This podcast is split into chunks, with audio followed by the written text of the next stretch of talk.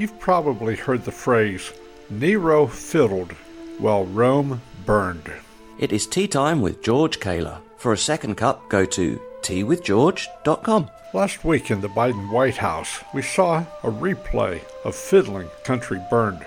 President Biden and his woke Democrat friends were celebrating the passage of the Defense of Marriage Act. Problem is, gay marriage was already legal. The Supreme Court said so. But then Mr. Biden said that those of us who don't want children to have what's called gender affirming surgery are as bad as anti Semitics, the people who did the Holocaust. Did you know that a child who's had a so called sex change has a 19 times higher risk of suicide?